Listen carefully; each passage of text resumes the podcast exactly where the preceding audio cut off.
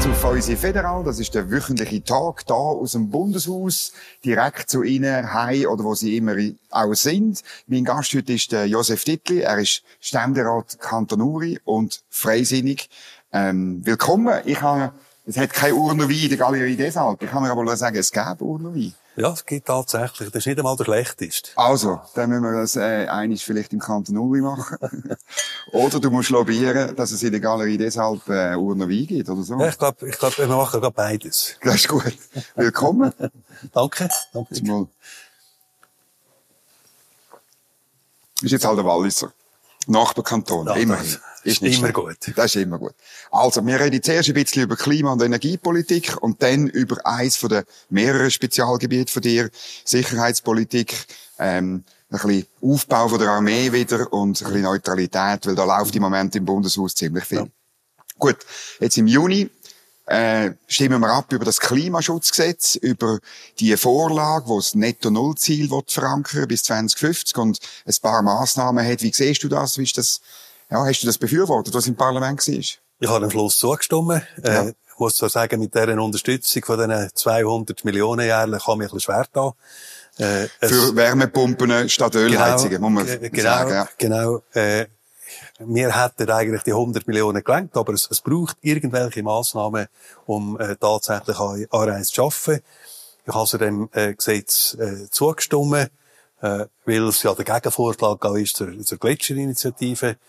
Und äh, ich glaube, das Festschreiben äh, von diesen Zielen bis 2050 ist mal ein guter Aufhänger. Mhm. Noch nicht aufgezeigt ist ja allen Detail, wie das soll umgesetzt werden Ja, das ist eine Kritik, oder? Dass man die Massnahmen, die führen uns ja nicht zu dem Ziel, sondern erst so ein bisschen in die Richtung und, und nachher hat viel, ja, muss noch viel mehr kommen und irgendwie die Leute wissen ja nicht, was denn alles kommt, oder?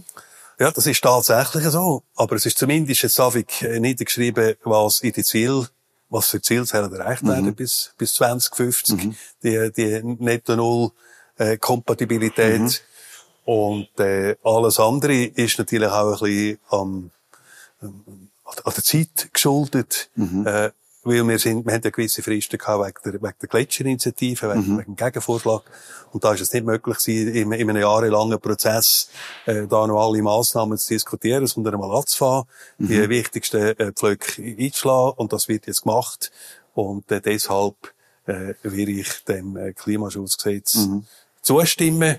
Allerdings, wie schon gesagt, äh, die finanzielle Unterstützung, die ist mir, die ist mir ein bisschen zu grosses gefallen. Darum habe ich da gewisse lauwarme Haltung, was die, äh, die Subventionierung Ja, betrifft. ja. So, von Grünen sagt man ja, das Gesetz bringt nichts. Äh, Das ist eben noch viel zu wenig. Sie hätte gerne noch viel mehr Subventionen oder Massnahmen reingepackt. Das ist, es bleibt also schwierig bei der Klimapolitik irgendwie, oder? Also, Es bleibt natürlich äh, bestritten. Das zeigt, dass es auch zum Referendum kommt. ja, Äh, ist klar, äh, der Grünen kann es nicht genug kosten. ja. Äh, und äh, die SVP wird am liebsten gar keine staatliche Steuerung in, in diesem Bereich und irgendwo zwischen denen äh, tut man sich jetzt finden und äh, darum hoffe ich, dass das äh, Klimaschutzgesetz auch angenommen wird.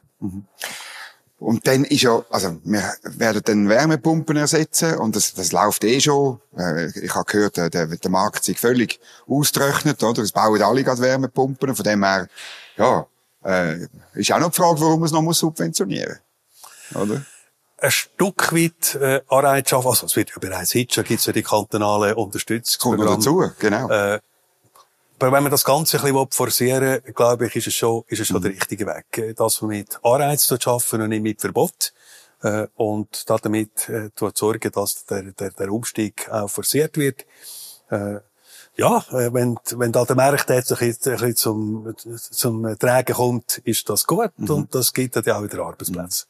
Ähm, woher kommt denn der Strom? Also, also jetzt haben wir durch den Winter gekommen, relativ gut und, und so, aber Guy Parmelin hat auch gesagt, nächstes Jahr könnte es wieder schwierig werden. 2025 wird es möglicherweise schwierig, weil es schwieriger wird zu importieren aus der Europäischen Union. Was ist ein bisschen deine Vorstellung, wie man den Strombedarf vor allem im Winter in Zukunft kann decken kann? Gut, wir haben jetzt ja im Dringlichkeitsverfahren in der letzten Herbstsession die Solarinitiative ja durchgeboxt. Genau. Und äh, das wird jetzt drei, vier Jahre bauen, äh, dauern, bis man die äh, auch gebaut hat, hoffentlich auch zum Bauen kommt. das ist jetzt mal ein, ein erster Schritt. Das Ja. gibt zwei Terra in, in, in die ganze Umgebung rein. Das ist natürlich da nicht wahnsinnig viel. Selbstverständlich soll man auch forcieren, äh, der äh, Ausbau, der mögliche Ausbau von äh, äh, Wasserkraft, äh, Werk, äh, Staumauererhöhungen und so weiter. Und leider ist halt so, und das passt mir gar nicht, wir werden nach wie vor in einer Abhängigkeit vom Ausland bleiben. Und darum werden wir äh, da weiter müssen daran arbeiten. Wir müssen weitere äh, Möglichkeiten erschließen äh, im politischen Prozess, dass wir zu viel mehr Stromproduktion kommen. Und das wird nicht ganz schmerzlos gehen, auch was halt die Verfahrensebene betrifft, obwohl man ja die politischen Verfahren nie ganz soll, äh, übersteuern. Aber irgendwie äh, so jahrzehntelange Verfahren, bis man dann möglicherweise eine Staumauererhöhung machen kann, das kann es ja nicht sein, wenn wir dringlich Strom brauchen in diesem Land. Äh, Braucht es denn irgendwann äh, grosse Kraftwerke, die rund um die Tour liefern? Oder äh, so ein bisschen mehr auf der linksgrünen Seite sagt man, ja, Solar und Wind, das lenkt. Also Solar und Wind, äh, das wird mit Sicherheit nicht länger. Ja. Grosskraftwerk, ja, man mal schauen, was das Potenzial äh, da, noch- da, noch, da noch ergibt. Äh, selbstverständlich ist auch die, die individuelle Haltung von jedem Einzelnen ein bisschen gefragt. Äh, gerade die, die äh, Einfamilienhäuschen äh, haben oder so, dass sie halt eine äh, Solaranlage aufs Dach äh, äh, dann bauen. Da Anreiz äh, werden oder geschafft, aber das längert nicht. Und wir kommen nicht darum um, ja, so dramatisch als es halt ist, äh, zum Beispiel, dass die Kombigaskraftwerke halt in, in der Reserve zu halten. Äh, wir kommen da nicht darum um, die, die, die AKW, die wir haben, weiterhin zu nutzen. Äh, Länger als ursprünglich. länger äh, zu nutzen. Findest du, ja. ja. Und äh, wir dürfen auch den Technologiefortschritt nicht ganz außer Augen äh, lassen, außer Acht lassen, wenn es äh, darum geht, allenfalls so gleich mit irgendwie mit Kernspaltung äh, an den neuesten Gegebenheiten können Folgen zu leisten, wissentlich, dass das auch äh, Jahrzehnte durchgeht. Aber dem Fortschritt wenn wir äh, offen sein gegenüber.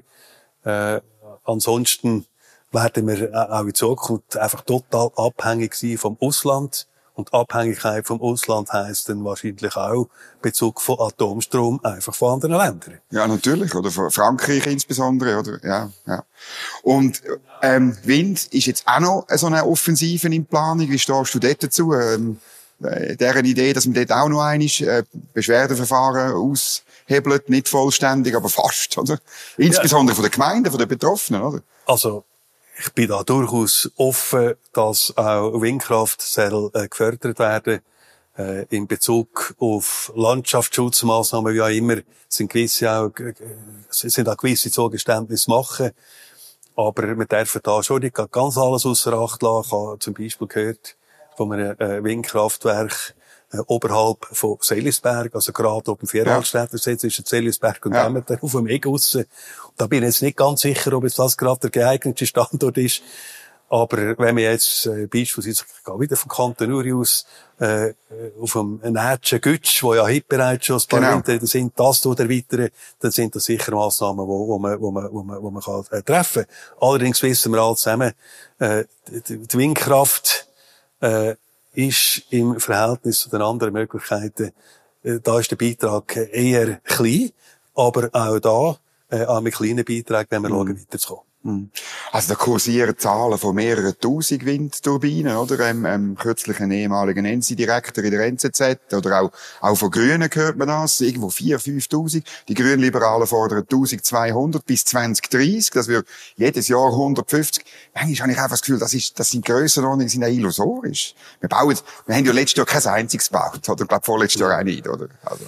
Ja, das, das, das sehe ich grundsätzlich gleich. Also, wir hatten das Interview äh, mit dem Herrn Schwarzer, der NZZ, Genau. Tag bisschen geöffnet. Er hat exemplarisch aufgezeigt, dass eigentlich alles möglich ist. Auch Genau. praktisch alles auf Windkraft, aber indem wir einfach die ganze Schweiz zubauen mit Windrädern. Oder auch was äh, die, die grossen Solarkraftwerke betrifft. In den Bergen. 70 Quadratkilometer. Also man muss sich das mal vorstellen, äh, was das, was das wird heissen. Das, das, das, sind, das ist einfach schlicht und einfach illusorisch. Und hier müssen wir realistisch bleiben. Wir müssen alle Möglichkeiten in angemessener Form äh, fördern, nutzen, aber wir dürfen äh, uns äh, keine Illusionen machen. Äh, wir bleiben abhängig vom Ausland, es sei denn, wir sind bereit, uns im Bereich von der Atomkraft äh, mit der zukunftsträchtigen Technologien mhm. auseinandersetzen. Mhm. Abhängigkeit vom Ausland ist ein gutes Stichwort für den Übergang zur Sicherheitspolitik. Oder auch dort sind wir, äh, ja, wir machen viel gut. Die Armee will man wieder aufbauen. Zehn Jahre, sagt der Chef der Armee, dauert das. Das Parlament hat das Geld gesprochen dafür. Ähm, und wir wollen wieder mehr die Hausaufgaben, glaube ich, selber machen. Das ist sicher, sicher ein guter Schritt. Aber auch dort sind wir ein Stück weit abhängig vom Ausland immer noch. Ja, selbstverständlich. Äh, wir, sind ja nicht, wir sind ja nicht allein äh, in Europa. Aber mhm. ich, wir sind gerade kürzlich äh, mit einer Delegation von der Sicherheitspolitischen Kommission in Brüssel gewesen, auch bei der NATO, mhm. äh, um äh, genau über, über solche äh, Fragen zu reden, äh, Kooperationsmöglichkeiten. Aber auch äh, hat mich besonders interessiert, ja, was erwartet denn eigentlich die NATO von der Schweiz? Mhm. Und was hast du zu hören bekommen? Es gibt, ein, es gibt eigentlich zwei Erwartungen. Die, die, die Haupterwartung mhm. ist die, dass wir selber uns dem verteidigen und eine verteidigungsfähige Armee haben. Das ist die mhm. Haupterwartung. Und das war auch schon im Kalten Krieg so. Gewesen. Also, ja, selbstverständlich. Eigentlich haben die Amerikaner immer gewusst, an dem Ort ja. haben wir kein Problem, die machen genau. das selber. Genau. Was sie können. Aber im Moment, wenn wir den Zustand einfach Grösse, mhm. äh, Mittel von dieser Armee, wie wir sie jetzt haben, äh, das ist nicht möglich, dass wir äh, unser Land können verteidigen mhm. Wir werden zum Beispiel maximal die Ostschweiz äh, können verteidigen, äh, mehr, mehr länger es nicht. Oder das Beispiel ist jetzt super, dass wir die, die, die, die 35 F-35 äh, äh, überkommen. Ja. Äh, und auch die Patriot-Systeme. Die, die Patriot-Systeme. Flugabwehr ist das, ja. Für, für die Flugabwehr. Aber gerade die, die Patriot-Systeme, das längert für eine Fläche von zweimal 7.500 Quadratkilometer abzudecken. Also das ja. sind die Schweiz ist grösser. Und wir haben die Schweiz, wo, äh, was ist die? Äh, 42, ja. 42, 42.000 Quadratkilometer. Also, also ist, äh, ist da, sind das zwei Drittel von der Schweiz äh, haben da, können da nicht mhm. profitieren von einem Schutz. Und man kann die auch nicht so punktuell irgendwo aufstellen, sondern die müssen für die 7.500 Quadratkilometer müssen die mhm. zusammen sein. Mhm. Also länger das beispielsweise der Grossraum Genf und der Grossraum Zürich abzudecken. Der fertig. Und der fertig. Ja. Und eine von der wichtigsten, von der grössten Bedrohungsformen das ist nach wie vor, äh, und zwar sehr direkt, das sind äh, Mittel- und Langstreckenraketen, mhm. wo, wo jederzeit... Äh, Sieht man in Ukraine jetzt? Ja, auch, auch wenn die Wahrscheinlichkeit im Moment nicht sehr hoch ist, aber das Potenzial ist da und das, das sind doch äh, äh, klare Zeichen. Wir haben zwar etwas, das, was wir haben, ist gut, aber es längert nicht für eine glaubwürdige mhm. Landesverteidigung. Mhm. Und darum auch die Forderung, dass wir unsere Armee wieder richtig Verteidigung mhm. umfunktionieren. Mhm. Und das hat zwei Elemente. Äh, das eine ist Grösse und Ausrüstung. Und das zweite ist äh, Gliederung. Und selbstverständlich hinten dran die Ausbildung. So wie die Armee jetzt gliedert ist. Mhm. Der Ueli Maurer hat recht gehabt, wir haben die beste Armee der Welt. Aber, Aber, nur im Bereich von der subsidiären Unterstützung. Mhm. Nicht im Bereich Verteidigung. Nicht. So. nicht. Ja. Wir, haben, wir haben ja, drei mechanisierte Brigaden, also sprich äh, Panzerbrigaden, mhm. mechanisierte mhm. Brigaden. Von denen sind zwei äh, einigermaßen vollständig ausgerüstet. Mhm. Die dritte, die Panzerbrigade, mhm. die Mechbrigade fährt, die haben nicht einen einzigen Leopard. Gut, Man stellen sind, sich vor. Die sind alle in der Ostschweiz in einem berühmten Bunker. ja. ja. Aber es ist verrückt. Ja, und, und, aber, aber schauen wir, das sind einfach eigentlich die, die, die, die, die, die, äh, panzerten Mittel, also Kampfpanzer. Mhm. Äh, schauen wir mal eine die Infanterie. Der, der, der Rückgrat von jeder Verteidigung ist mhm. nach wie vor die Infanterie. Mhm. Wir haben 17 Infanteriebataillone. Die 17 Infanteriebataillone sind all in den Territorialdivisionen. All. Gibt's kein Gebirgsfüsilier mehr? Das bin ich. Ja, also ich, bin, ich habe ja sogar noch das Gebirgsfüsilierbataillon zuerst und das Regiment kommandiert. Äh, aber was mich mehr ersorgt, erstens sind von diesen 17 nur 10 vollständig ausgerüstet und zweitens die sind, die sind ja gar nicht in der Lage, in diesen Territorialformationen mhm. Kampf der verbundenen Waffen zu machen. Mhm. Also das geht gar nicht. Mhm. Äh, man muss es wieder fertigbringen, die Infanterie rauszunehmen und in Kampfformationen einzugliedern, die in der Lage sind, den Kampf der verbundenen Waffen zu führen. Wo das auch geübt haben, irgendwo. Das kommt dann noch dazu. Ja. Also, ausrüsten vollständig und ausbilden, mhm. äh, auch, weil heute, ich habe gerade, ich habe ein paar Freunde immer noch aus meiner Berufsoffizierslaufbahn, genau. äh, und die, die Bataillon, die, die Infanteriebataillon, die sind gar nicht mehr in der Lage, äh, Verteidigung in dem Sinn, Hinterhalt, Überfall, äh, Sperren, Halten und so weiter, äh, das überhaupt mhm. noch äh, zu machen. Mhm. Aber was sie sehr gut in der Lage sind, ist, wie man subsidiär unterstützt, wie man bewacht, wie man schützt, mhm. Verkehrskontrolle. Man hat halt wirklich nichts anderes gemacht, 20 ja, das Jahre lang. Also, das, das ist auch recht gewesen. Das, ja. das, das ist so weit recht gewesen. Aber jetzt aber ist es anders. Unsere Armee ist nicht auf Verteidigung ausgerichtet. Ich erwarte vom Bundesrat, dass er da nicht nur die Kooperationsfähigkeit, die dem Zusatzbericht zum sicherheitspolitischen genau. Bericht eigentlich gut aufgeschafft ist. Ich erwarte auch im zweiten Teil, dass er, dass er im Bereich auf Verteidigungsfähigkeit äh, massive mhm. Änderungen vornimmt. Und zwar in der Struktur, in der Gliederung, in der Doktrin, in der Ausrüstung und in der Ausbildung. Mhm. Jetzt hat aber der Bundesrat gerade eigentlich äh, beschlossen, nicht so viel Geld zu bewilligen, wie ihr eigentlich im Parlament hättet wollen. Ja, äh, Müsstest mit deiner Finanzministerin Karin Keller-Sutter ja, reden? also die Diskussionen wird es mit Sicherheit noch geben. Äh, ich bin hier klar der Auffassung, dass äh, bei der Sicherheitspolitik, bei der Armee da nicht der Fall gesetzt werden.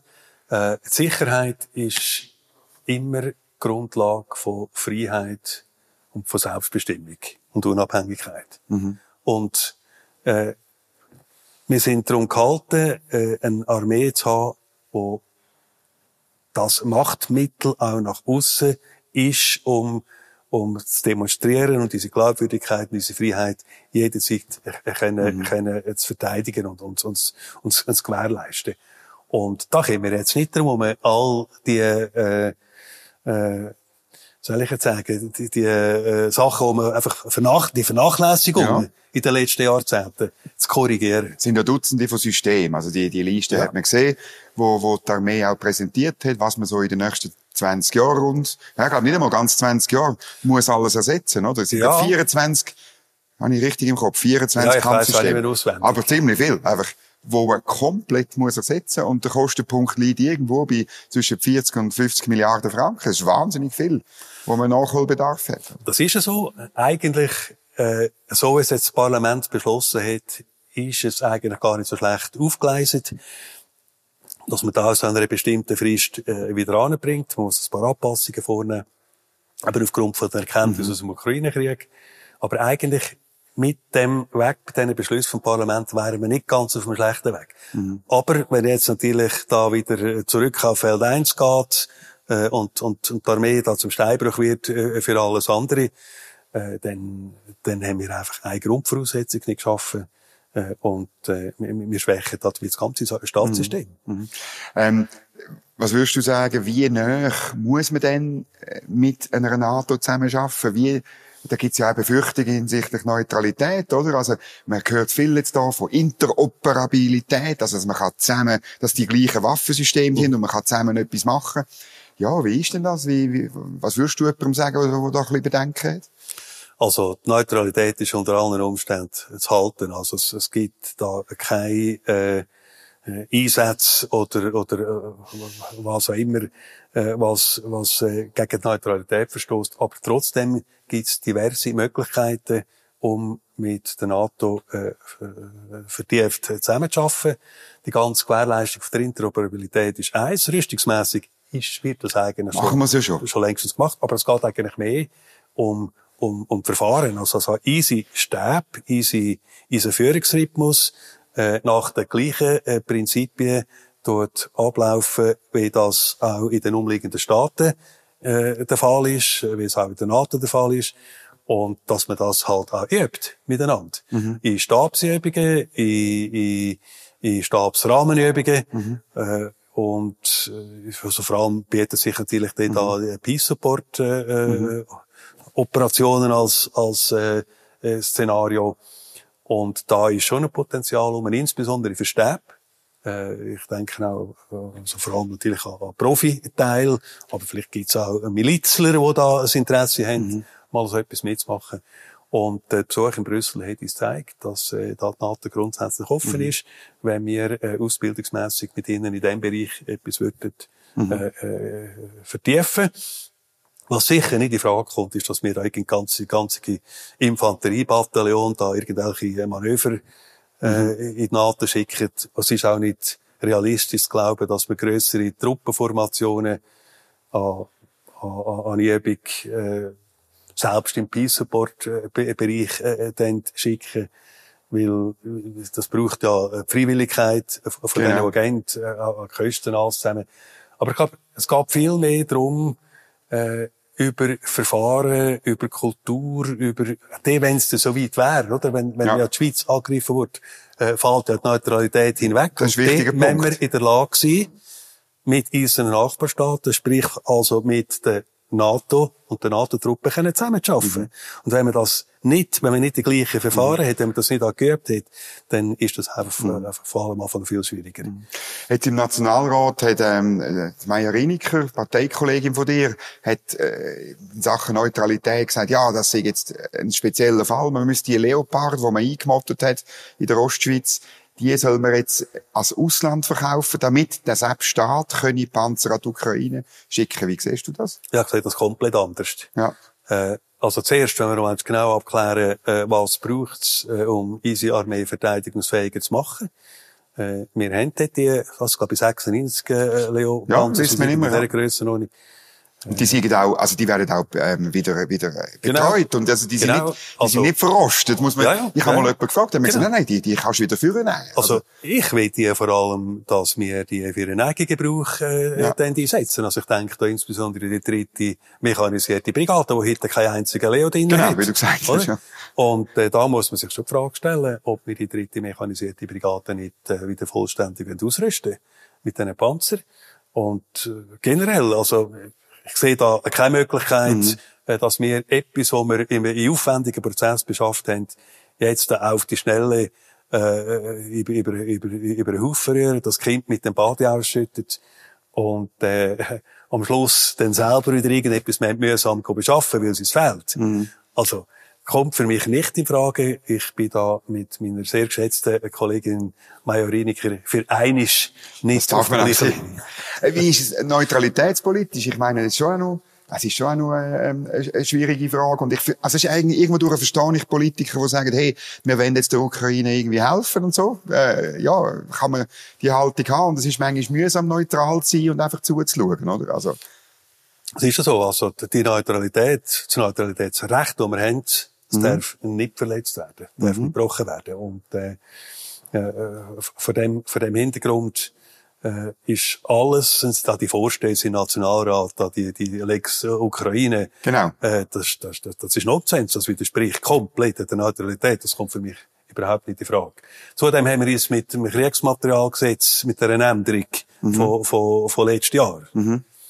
Mitte links, mhm. hat ja die allerletzte Ausnahmemöglichkeit, die wir Bürgerlichen im Bundesrat und, glaube, im Ständerat haben wir das auch eigentlich so gesehen. Ja, und ich bin dort, ich habe mich dort noch massiv gesetzt, äh, dass die Ausnahmeregelung kann bestehen bleiben. Mhm. Und jetzt ist es halt nicht so. Aber jetzt hat man sich daran zu halten. Mhm. Jetzt ist das Gesetz so. Und, und, und solange das Gesetz nicht geändert wird, äh, verstehe ich den Bundesrat, wenn er so entscheidet, wenn er jetzt entschieden hat. Das kann mhm. ja gar nicht anders. Mhm. Hingegen bin ich offen, äh, dass man das Kriegsmaterialgesetz und der Wahrung der, des Neutralitätsrechts dahingehend äh, äh, dort lockern, eben einerseits allenfalls die Ausnahmeregelung wieder aus der AB mhm. andererseits das mit der Nicht-Wiederausfuhrerklärung, wo wir jetzt in der, S in der, in der Sicherheitspolitischen Kommission vom Ständerat äh, beschlossen haben, die parlamentarische Initiative, die eigentlich auf der Basis vom mhm. Vorstoß mhm. von Thierry Burkhardt äh, dort äh, beruhen, äh, dass das ein, ein denkbarer Weg ist Jawohl. laut den Aussagen von den Juristen, die wir äh, anlässlich der Kommissionssitzung können befragen äh, vertippt die Lösung neutralitätsrechtlich. Äh, das würde also äh, ermöglichen, äh, wenn die 25 Staaten gemäß der Liste zum, zur Kriegsmaterialverordnung. Das sind mhm. ja alles äh, demokratische Staaten. Das ist doch ein Kriterium, demokratisch, genau. rechtsstaatlich. Genau. Ja. Wenn man, wenn man denen würde zugestehen, äh, unter einer bestimmten Frist, mhm. also ja, ein bestimmtes Waffensystem äh, paar Jahre, also fünf Jahre ist es die Frist, schon äh, in, im Besitz haben. Genau. Äh, dass wenn die, die Frist dann vorbei ist, dass es äh, dann äh, möglich ist, also ein Waffensystem an jemandem, an wem auch immer, können weiterzugeben. Ja, also es ist ja, da geht es jetzt zum Beispiel um Munition, wo man, glaube ich, vor Jahrzehnten nach Deutschland geliefert genau. hat, für einen Flugabwehrpanzer, oder auch, einmal hat man gelesen von zwei äh, Flugabwehrkanonen in spanischen Besitz, oder? Also, wo auch, glaube ich, 60er Jahre sind. Also, dort ist es ja schon ein bisschen absurd, wenn man sagt, dass, das muss für ewig in Spanien sein, oder? Das, das ist die eine Seite. Äh, die andere Seite, es geht mir aber noch viel mehr um die Zukunft. Okay. Äh, es ist für unsere Rüstungsindustrie natürlich ein Unding, hier innen noch Rüstungsgüter oder Munition zu produzieren, wenn der Käufer von uns weiss, ich muss zuerst die Schweiz fragen, ob es überhaupt weitergeben Und, äh, ja, dann kaufst du es einfach nicht mehr in der ja, Schweiz. Also. Und genau das äh, passiert jetzt ja, dass äh, eine, eine äh, Rüstungsfirma, die ich, die ich, die ich gut kenne, äh, eine Produktionskette von Munition äh, eigentlich planen kann, in der Schweiz anzusiedeln und mhm. jetzt halt in Deutschland äh, mhm. dort produzieren. Das ist schon nachvollziehbar, aber wenn die Nicht-Wiederausfuhrerklärung in dieser Härte bleibt, mhm. ist leider davon ausgegangen, dass die äh, gesamte Rüstungsproduktion äh, äh, wird einbrechen, weil es wird gar keine ausländischen Käufer mehr geben. Jawohl. Also mir geht es eigentlich mit dieser Nicht-Wiederausfuhrerklärung weitgehend um Zukunft, mhm. wenn nebenbei noch äh, das kann sein, dass halt allenfalls solche Fälle wie jetzt mit der Gepard-Munition äh, neutralitätsrechtlich einwandfrei gelöst werden, dann ist das äh, für mich in der Ordnung. Mhm. Ja, es ist, man darf auch nicht alles der Neutralität anlasten, oder? So eine, so genau. eine Wiederausfuhrverbot haben auch ganz viele andere westliche Länder, die gar nichts mit Neutralität am Hut haben. Ich glaube, manchmal wird auch etwas ziemlich viel vermischt in dieser Sache. Es, es, ist ja so. Also, wir haben auf der einen Seite das Kriegsmaterialgesetz, mhm. wo in der Schweiz viel weiter geht, als das Neutralitätsrecht fordert. Mhm. Und da bin ich klar der Auffassung, dass wir an die Schmerzgrenze zurückgehen, mhm. äh, und der Wahrung des Neutralitätsrechts, äh, aber Möglichkeiten schaffen, dass wir uns nicht ins eigene Bein und ins eigene Fleisch mhm. schneiden. Wie jetzt eben beispielsweise äh, mit, mit, mit äh, Munition, Munition, so, ja. ich so vorgestellt habe. Ich meine, äh, das Entscheidende ist damals die Mitte, oder, wo, wo zusammen mit links äh, ganz eine komische, extrem harte Linie gefahren hat, wo eigentlich ähm, und wo eben also von Grünen herkommen ist, pazifistisch motiviert ist und dann ist auch äh, äh, die Rüstungsindustrie egal, oder? Der, der Seite, die damals das verschärft hat. Das muss man schon auch noch einmal in Erinnerung rufen, oder? Ja, also meines Erachtens ist ganz klar, sind da äh, Wahlüberlegungen im Hintergrund gestanden. Es ist sehr populär, äh, sich da für irgendwelche Bestimmungen einzusetzen, so mit, mit der Begründung, äh, irgendeine Handgranate ist, ist, ist äh, in Saudi-Arabien vorgekommen, äh, was mhm. auch immer, äh, und, und darauf hinzuweisen, äh, wie schlecht das äh, unser Kriegsmaterialgesetz ist und darum muss man es jetzt verschärfen. Äh, natürlich haben wir kein Interesse, dass irgendwelche Rüstungsgüter im falschen Ort landen. Mhm. Aber wenn man das ausschließen will, dann muss man wirklich einfach äh, Kriegsmaterialexpert komplett untersagen. Und ja, ja. das hat natürlich wieder eine sicherheitspolitische Bedeutung, die zumindest äh, die bürgerliche Seite mit Sicherheit nicht hm. will. Also meine, wenn man Kriegsmaterial nur noch exportieren darf, wenn es dann nicht darf gebraucht werden, das ist so ein bisschen, das ist jetzt ein bisschen, äh, ja, ein bisschen, aber am Schluss läuft es auf das raus, oder? Wenn man so ein Kriegsmaterialgesetz hat, dass, dass der, der etwas kauft, es ja nie darf brauchen, dann, ja, dann äh, kauft es ja niemand mehr, oder? Das ist klar. Ja, das, das eben, vor allem eben mit der Nicht-Wiederausfuhrerklärung ist, das ist natürlich ein, ein gewaltiger Pferdefuss. Im Übrigen ist unser Kriegsmaterialgesetz im Vergleich, äh, zu, mhm. äh, den Gesetz von ähnlichen Ländern, äh, mhm. deutlich schärfer. Und äh, äh, ich kann noch leben mit dem, aber mit diesen Verschärfungen, die wir jetzt das letzte Mal vorgenommen haben, haben wir uns mhm. tatsächlich ins eigene beigeschnitten. Das ist wieder halt ein indirekter Gegenvorschlag zu einer Erfolgsinitiative gewesen, oder? Ich meine, das ist oftmals halt da im Bundeshaus der Fall, dass man... Ja, allerdings, allerdings, die Ausnahmeregelung, die hat es noch verglitten. An dem, ja. an dem wäre es nicht gescheitert. Ja. Ja, ja. Ja, und Initiativen müssen auch jetzt erst einmal noch durchkommen, oder? Eigentlich. Sie hat, sie hat schon gute Chancen gehabt, zumindest in dieser Phase. Weil jetzt nicht mehr. jetzt äh, sieht die Diskussion sicher ja. anders aus. äh, ich bin auch nicht, äh, ich, ich bin auch nicht der Kriegstreiber, der der Auffassung ist, wir müssen möglichst äh, äh viel Waffen überall hier liefern. Mir geht es um die, um, um äh, um unsere eigene Armee, um die sogenannte Industrierüstungsbasis. Mhm. Äh, dass wir in der Lage sind, aus der eigenen Industrie heraus die eigene Armee können, äh, zu alimentieren und zu unterhalten, mhm. keine Auslandabhängigkeit jetzt haben. Und äh, äh, wenn wir natürlich das nicht mehr haben und alles nur äh, können zukaufen dann äh, ist das natürlich ein gewaltiger Nachteil mhm. für unsere Verteidigungsfähigkeit. Mhm. Auf der anderen Seite, die SVP hat eine Volksinitiative am Start, die Neutralität in die Verfassung schreiben als immerwährend, dauernd und wirklich das eigentlich verankern Wie beurteilst du das? Geht mir eindeutig zu weit. Also, mhm. da wären dann nicht einmal mehr äh, Wirtschaftssanktionen möglich. Mhm. Habe aber Verständnis für den Teil, wo will, dass das Neutralitätsrecht nicht äh, angetastet wird. Äh, aber die Initiative als Ganzes geht zu weit. Mhm.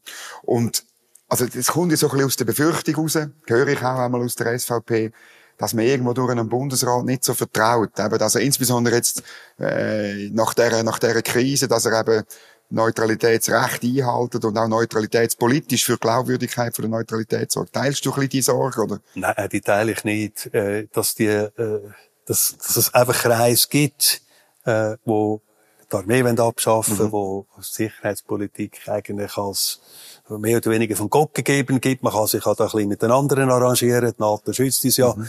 Äh, das wissen wir, dass auch die kein Interesse haben aus pazifistischen Überlegungen, dass da in der Schweiz Waffen produziert und exportiert werden.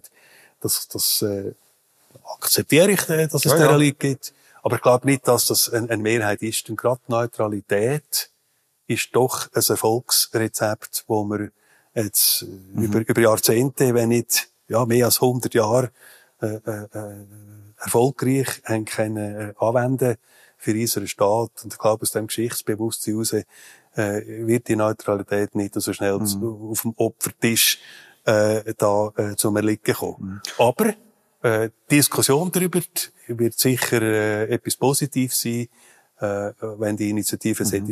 kommt auch wenn ich mich dagegen die Initiative wieder einsetze. Glaubst du, der Bundesrat hat neutral gehandelt, oder? Wo er, jetzt, jetzt ist bald ein Jahr her, wo er gesagt hat, ja, also, nach einem, nach einem Seiltanz hat er gesagt, wir machen eigentlich immer die EU-Sanktionen mit. Ist das richtig aus Neutralitäts, vielleicht neutralitätspolitischer Sicht eher?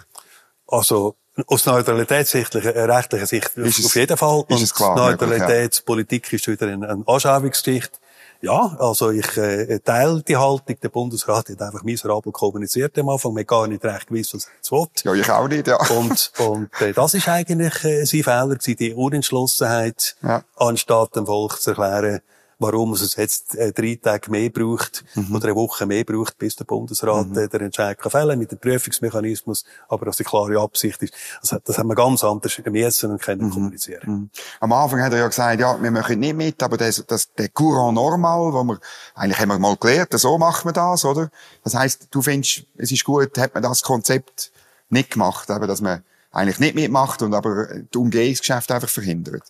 Jetzt habe ich die Fragestellung nicht ganz Ja, einfach, früher haben wir ja gesagt, Neutralität wir einhalten, oder äh, wir, wir, wir bei Wirtschaftssanktionen nicht mitmachen, aber einfach Umgehungsgeschäft Geschäft verhindern, indem wir den sogenannten Courant normal hm. aufrechterhalten, was die Wirtschaftsbeziehungen angeht. Es wäre ein bisschen restriktiver als das, was man jetzt macht, oder?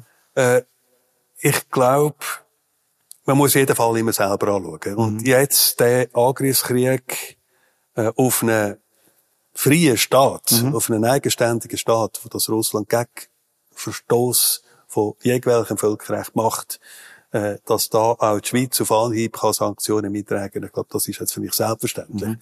Also da hat es durchaus vor allem am Anfang an relativ eine entschiedene äh, Haltung gebraucht und nicht Signal von der Unsicherheit da in, in halber Welt umgeschickt. Äh, ich, ich glaube, ich hoffe einfach, dass der Bundesrat da ebenfalls seine Lehre so geht. Mhm. Josef Dittli, danke vielmals für die Diskussion und sicherheitspolitisch bleiben es ganz sicher interessante Zeiten und vielleicht ein anderes Mal. Merci.